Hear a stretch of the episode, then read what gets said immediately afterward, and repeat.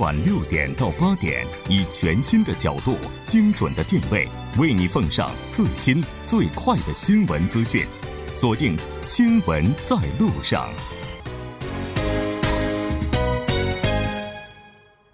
好的，欢迎回来，了解最新热点焦点。锁定调频一零点三，新闻在路上。稍后是广告时间，广告过后马上回来。好的，欢迎回来。那接下来马上为您带来我们今天新闻放大镜的第二部分，继续和来自成均馆大学的安玉花教授以及来自韩国外国语大学的肖树峰教授一起来讨论咱们今天的新南方政策这一话题。节目也期待您的参与，您可以发送短信到井号幺零幺三，通信费用每条为五十韩元。另外，您也可以在 YouTube 上搜索 TBS EFM。在收听 live streaming 的同时，点击对话窗参与互动。那刚才咱们也提到了，说现在对于韩国和印尼而言的话，大家这个经济情况都不是那么乐观，所以说也是在彼此都需要的一个情况之下呢，达成了一些共识哈。那我们了解到，印尼它的外汇也是面临着跌到二十年来的最低，那它为什么会出现这种现象呢？因为就是呃，包括这个，就是主要是这个东盟国家，呃，它是它的整个这个汇率呢，受到这个美国的这个。呃，整个这个宏观经济政策的影响，呃，那么当美国就是进行这个美美元紧缩政策的时候呢，这些就是以外资投资为主导增长国家都会受到影响。那么印尼呢，它是主要是它的整个投资呢是以外资来带动的，所以它包括基础设施投资，呃，包括这个制造业投资都是外资为主导的。这样的话，外资本身受美元的影响很大，然后它的这个呃就是经常贸易啊已经是次。值占 GDP 的百分之三，呃，包括资本贸易，就是说资本项目和经经常项目都负的。赤字的话呢，容易受到这种呃国际宏观经济的影响，特别是当美国现在做紧缩，把利率调上去的时候，所有的外部的美元都会跑到这个美国本土。那么最先打击的呢，就是赤字规模大的。那么现在印尼现两个都是赤字资本项目和经常项目，嗯，而且它的规模也大，所以呢，就是说它的这个印印尼度呢，肯定就是受到这个外汇的这种啊危机，面临危机。而且我估计以后越来越严重。现在印尼已经调了三次利率，效果不是很大。嗯，所以呢，我现在比较担心，因为美国继续调利率嘛。嗯。这咱们之前都说这经济危机可能是十元，呃，这十年爆发一轮。嗯，那零八年算到一八年的话，有人说一八年的话，这其实也是一轮经济危机。那如果说这一轮来自全球的这个这个不景气哈，它的发源是不是就是美国它这方面出现了问题？我们能这么理解吗？对对，就是美美元美元呢就是一个蓄水池，它放水。它收水直接可以控制任何一个国家的这个经济，主要是特别是这些靠外资增长国家呢，呃，首当其冲的受到它的影响。嗯，所以现在我估计啊，就是包括美国在内，可能新一轮的经济危机会逐渐来临啊。嗯，是的，嗯。但是不管怎么样，你说对于这些发展中国家而言，这韩国当然这在国际社会上其实有一些这排名的话，可能它是属于发达国家。但其实的话，对于国内而言呢，他们比较愿意把自己列入发展中国家。那在这样的一个情况之下，其实。怎么讲？发展新南方政策也是一种必然的要求哈。但我们也看到，说东盟一般开会的时候，什么十加三啊，中日韩呢，然后再加上美国也是频繁的在这个区域里面想要去插一点手脚哈。那韩国的这个新南方政策在接下来的话，是不是也和其他国家之间在这区域的利益有可能也会产生一些冲突啊？这个是不可以避免的。我们说，这个全球目前全球经济增长的动力主要来自这种亚太地区。亚太地区呢，除了中国这个市场之外，然后最大的就是这种东盟市场。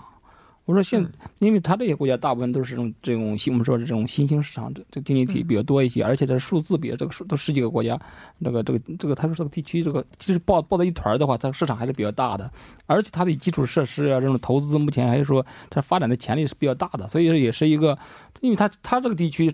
亚洲是全球经济增长的这个带动点，所以说大家都去这个地方挣，这也是无可厚非的。其实，嗯，现在日本日本是对东盟下的功夫最大，嗯然后中国也是逐渐把东盟看作，因为现在跟美国的关系这样以后呢，逐渐把东盟看成一个很重要的一个战略伙伴。嗯然后韩国也是，韩国现在做新南方政策呢，就是它的含义呢，就是想更加强东盟的这个关系嘛。嗯那么现在就是日本呢，已经有几十年的历史哈，那现在它跟东盟的这个贸易额呢是一千八百多亿，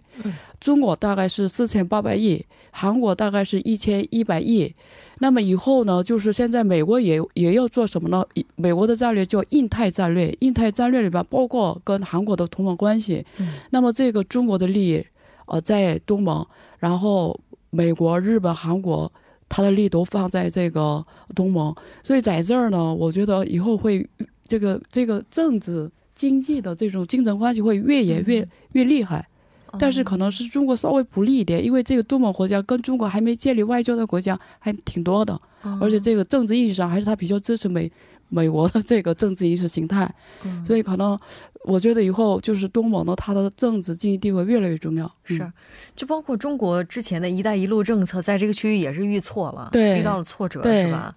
那但是从总量上来看的话，中国跟这个区域的贸易额还是非常高的，最高，它第一、嗯。第一就是贸易国就是中国，嗯。最大最大，对，因为大部分的中国市场里是第一大这个海外出口市场，包括印尼在内，印尼的主要就是呃企业啊、嗯。主干企业都是中国华人，华人嗯。掌握他们的经济命脉。是的。嗯，但是对于韩国目前这个情况来讲呢，和中国啊，包括美国之间的贸易总额是比较高的，但是中国和美国之间频繁的发生贸易方面的这些纷争啊，也是让韩国饱受对这个池鱼之殃哈。那接下来的话，这个新南方政策的推进，它真的能加速韩国经济的发展吗？其实我们说，在这个二零一七年韩国的这个总出口额当中，韩国向中美两国出口的比重加起来是三百分之三十六点七，那加上中国、美国、越南、中国的香港还有日本这五个国家这个地区加起来的出口额呢，比重那就增上升到百分之五十六点五。五个这个经济体，是很明显，这个东盟国家在韩国的出口当中可以说受到一种忽视啊。嗯所以说，这个新南方政策恰恰可以弥补这个空缺，让东盟地区呢成为这个韩国未来出口的这种新的动力。我们说嗯，所以说这个新南方政策在韩国的外交战略新布局当中起着这个越来越重要的地位。从今年上半年，这个文在寅总统他的这个政府，包括他总统他自个人还有政府这种官员的这种外交日程，就可以啊窥见一斑。韩国在访问印度和新加坡，正式开启了这种新南方政策，目前也是有意加速这种推进。针对这个中美贸易纠纷，韩国政府可以说是选择一个主动的啊先发制人的一种战略，嗯调整这种通商政策啊，积极呢开拓第三方市场。如果韩国这个顺利推进新南方政策的话，可以达到这种利益的最大化和这种风险的最小化，可以实现嗯实现一种双赢。嗯，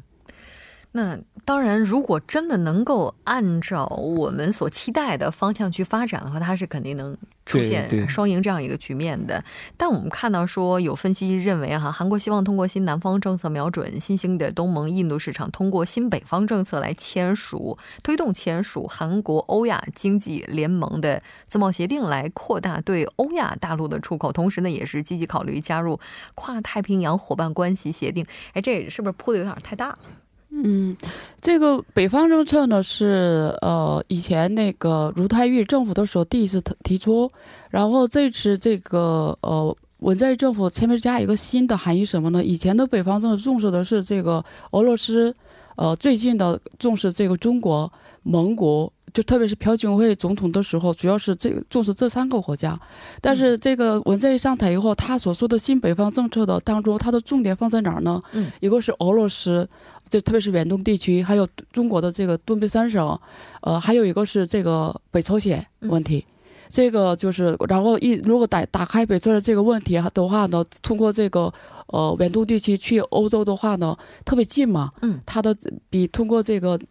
呃南海去那儿呃大概近就是可以接受 cost 百分之三十以上，就是它的距离，呃，就是很近。所以呢，现在而且要走这个俄国的话，还得就是通过破冰嘛，需要很多破冰船。对。那么现在韩国是这这个行业比较厉害的，还可以起一些经济效益。所以从这个角度来说，他们是双赢，政治还有这个经济双赢嘛。嗯嗯，是的。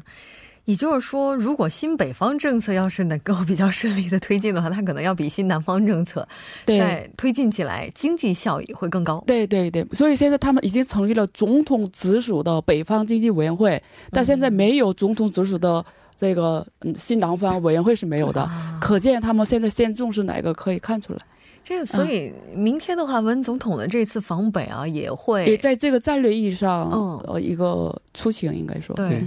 也明天也会提及到，当然当然这些这个经济合作，所以带了那么多企业家去了嘛，所有的大企业现在都去嘛，大财阀对对对，我们今天在韩国新闻的时候也提到了这次随行的队伍，对，非常壮观，对对，都包括所有的什么呃三星在内大的这个这个集集团，对。哎呀，还说在这个十九号的时候，大约就能够发布出来一个比较肯定有一些协议的结果啊什么的，哎呦，这非常令人期待哈。当然，这这个话题，肖教授您还有补充吗？对，我感觉其实对刚才说了，其实它就是这个通过这个陆路啊，比如打开这个这个这个通路，然后通过这个呃俄罗斯，还从一个北方的这种破冰，让我想欧洲可以打通通路，可以节省这种嗯，比比比南海转转这个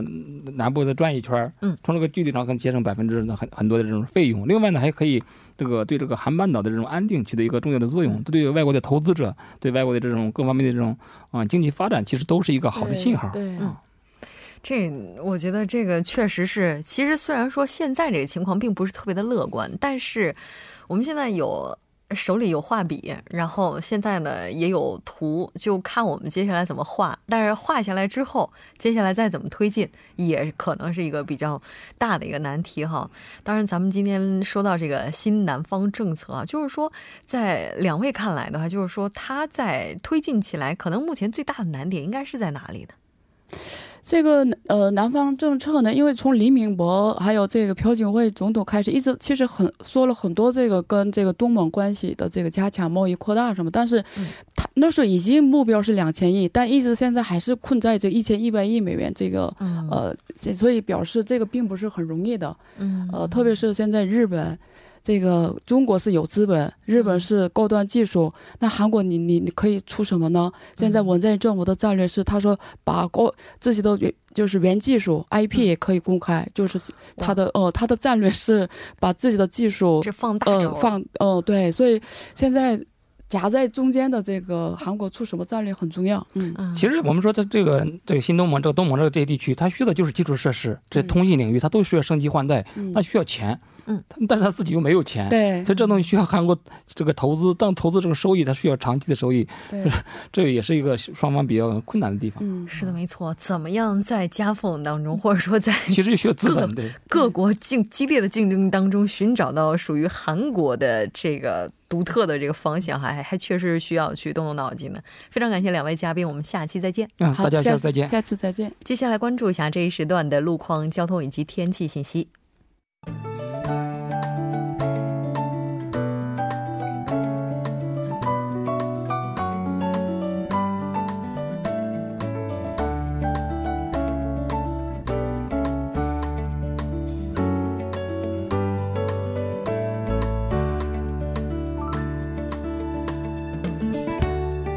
晚间七点四十四分，依然受程琛为大家带来这一时段的路况及天气信息。继续来关注晚高峰时段首尔市的实时路况。第一条消息来自圣水大桥由南向北方向，之前呢发生在圣水大桥南端入口处一车道上的追尾事故已经得到了及时的处理，路面恢复正常。下一则路况来自首尔外环高速公路板桥方向西河南交叉口附近，之前呢发生在该路段下行车道上的交通事故已经得到了及时的处理，路面恢复正常。好的，最后我们再来关注一下天气。明天济州岛和岭南东海岸的局部地区将会出现少量的分散性降雨，并于本周四开始降水呢将会扩散至中部内陆地区。一起来关注首尔市未来二十四小时的天气预报：今天夜间至明天凌晨多云转晴，最低气温十八度；明天白天多云转晴，最高气温二十七度。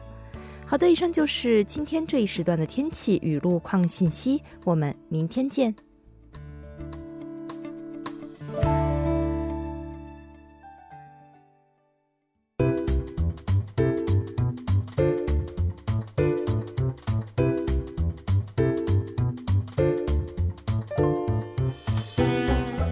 纵观历史，横看新闻，解读新闻中的历史。接下来马上请出栏目嘉宾，来自幼松大学的外籍教授苏杭。苏教授，你好！主持人好，很高兴和您一起来了解今天新闻中的历史。那今天您带来的主题是什么呢？那么今年呢是这个以前的这个汉城啊奥运会的三十周年整啊。那么今天我们来谈一谈一九八八年的今天啊，第二十四届汉城奥运会的开幕。嗯。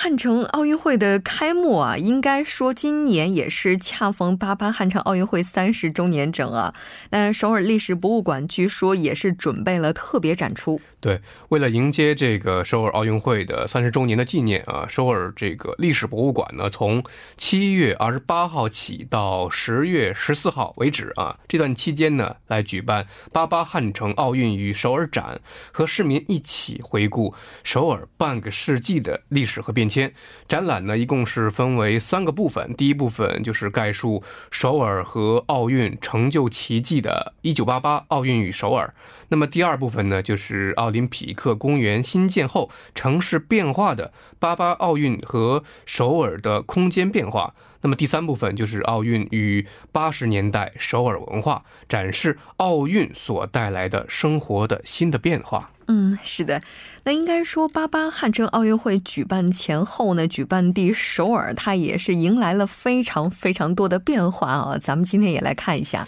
对，八八年以后呢，在世界地图上啊，那么韩国似乎啊，就是在以前啊是很少被人发现这么一个小的国家。但是奥运会短短的十六天，就仿佛改变了这个国家的命运。那么以汉城奥运会为起点，韩国就开始了长达十多年的这个经济腾飞，那么跨越了原始积累，完全变成了一个新兴的工业国家。那么，汉城奥运会组委会主席的这个朴世植先生啊，在谈起奥运会给韩国和这个汉城带来的变化的时候，曾经说过：，那么汉城奥运会是一个奇迹，让世界走向汉城，汉城呢走向世界。在这个巨大啊的这个经济效应产生的同时啊，那么汉城奥运会还向世界宣传了韩国和汉城，那么成功提呃提升了这个韩国的国际形象。那么很多人呢称为这样的变化呢叫做汉城效应，就是这个历史沉淀的家国情节被这个奥运会呢激发出来，那么再融进韩国人的血液之中，那么延续下去。是的。在八八汉城奥运会之前，可能对于当时很多中国人来讲呢，半岛它有的时候可能和北韩是这个它的概念是更为接近的。也是在这一年之后呢，对于中国人来讲，南韩呢这个概念是愈加清晰了哈。那尽管说有很多的变化呢，当初人们可能并没有预想到奥运会它的影响力会如此之广。毕竟当时的韩国经济也是刚刚复苏，嗯，政治动荡呢。反对承办的这个声音呢，也是不绝于耳的。但有这么多反对之声，我们看到韩国也是坚持申办了。对，那么之所以要申办啊，就是一个重要考虑，那么就是韩国要提升国家的声誉和形象。那么通俗的说呢，其实就是为了国家的这个面子啊。那么韩国国内呢，最初因为对是否有必要和能力来申办奥运会呢，也是分成了两派。但是最终呢，是朴正熙总统啊支持这个奥运会的申办，那并且做出决断，指出这个申办奥运会的目的就是为了要彰显韩国的经济发展和国力，那么提。高韩国体育的国际地位，创造和社会主义国家以及不结盟国家这个建交的一个条件，还有就是要通过国际的体育活动来提高国民的这个全体的整体的意识。嗯嗯，是的，但国际形势上来看呢，其实当时大家并没有那么看好韩国举办奥运会。对那毕竟对于那个年代哈，韩国它还是西方世界眼中的一个发展中国家。对，当时韩国可以说，也可以说是这个内忧外患啊。那么当时韩国国内呢，就在奥运呃申呃这个计划公布啊要申奥的十八天以后呢，这个总统朴正熙就遇刺身亡了。那么奥运奥委会的主席呢，也因为政治原因因辞职。后来呢，也是因为这个巨额的花费，也差点让韩国政府停下了这个申奥的脚步。那么拿到举办权以后啊，国际奥委会也是对汉城奥运会的安全形势一度是非常担忧的。那么不仅啊，韩国和这个北韩双方的军队仍然处在一个紧张对峙的状态。那么八六年的汉城亚运会开幕前不久，金浦国际机场的爆炸案，还有一九八七年大韩航空啊这个在空中的这个爆炸案，也都让奥运会的安全形势呢是骤然升温。而且呢，一百多一百六十多个国家啊和地区的代表团，都属于这个不同的意识形态啊，一起也一同呢齐聚到这个韩国。那么潜在的这个矛盾也是陡然上升的。那么这些呢，都是当时韩国奥运吧不不被外界看好的这么多的一些因素吧。虽然说后来韩国呢也是举办了像世界杯、包括嗯冬奥会这样的大型国际赛事，但经历过八八年的人，他们都对那个时间点是记忆犹新的。对，咱们今天也来回顾一下。啊，那么一九八八年的今天的呃早上十点半啊，在可以容纳这个十万观众的蚕室奥林匹克体育场举行了开幕式。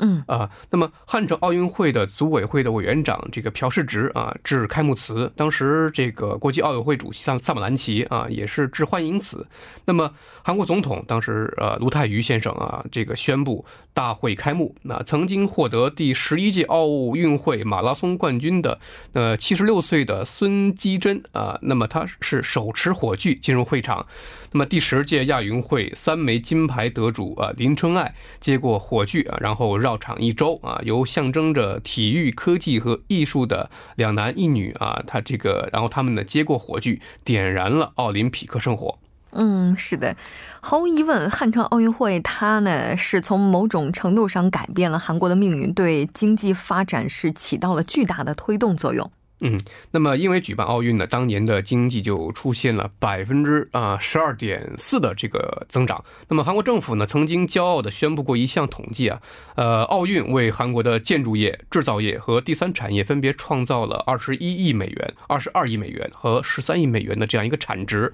那么一八啊一九八五年到一九九零年，那么韩国人啊人均的国内生产总值也从两千三百美金增加到了六千三百美金。那么实现了是从发展中国家向新兴工业国家这样一个巨大的转变。嗯，是的。那作为体育影响政治的典范，汉城奥运会它不仅仅给经济带来了非常显著的成绩，更是推动了民主化的进程。是这个，在我们以前的节目中也都曾经提到过。那么最直接的影响呢，就是八七年的六月抗争啊，当时这个汉城各个大学纷纷举行游行示威，要求那个全斗焕啊对汉城大学学生朴呃朴忠哲啊呃被拷打致死这样一个案件呃一个事件呢来谢罪，要求保障人权，反对独裁统治，要求民主化和政治改革。那么当时奥委会呢也是声称将取消韩国的奥运会主办权。那么这一举动呢，对后来总统候选人这个卢泰愚发表六二九特别宣言也是起到一个显著的一个影响的。那么卢泰愚执政以后呢，呃，民主和自由，那么借着奥运会的开启，那么一旦打开，也就再也无法关闭了。嗯，是的。那汉城奥运会对中国的体育发展也好呢，我们看到也是起到了一定的示范性的作用。无论如何，作为体育赛事而言，哈，它的影响力总是会扩散到其他周边国家的。对，非常感谢苏教授，我们下期再见。再见。新闻中有你有我，我们一直在路上。您的参与，我们的动力。我们的节目，您可以通过手机短信的方式发送短信至井号一零一三，每条短信会收取五十韩元的通信费用。你也可以登录我们的官网三 w 点 tbs 点操语点 kr 收听更多广播回放。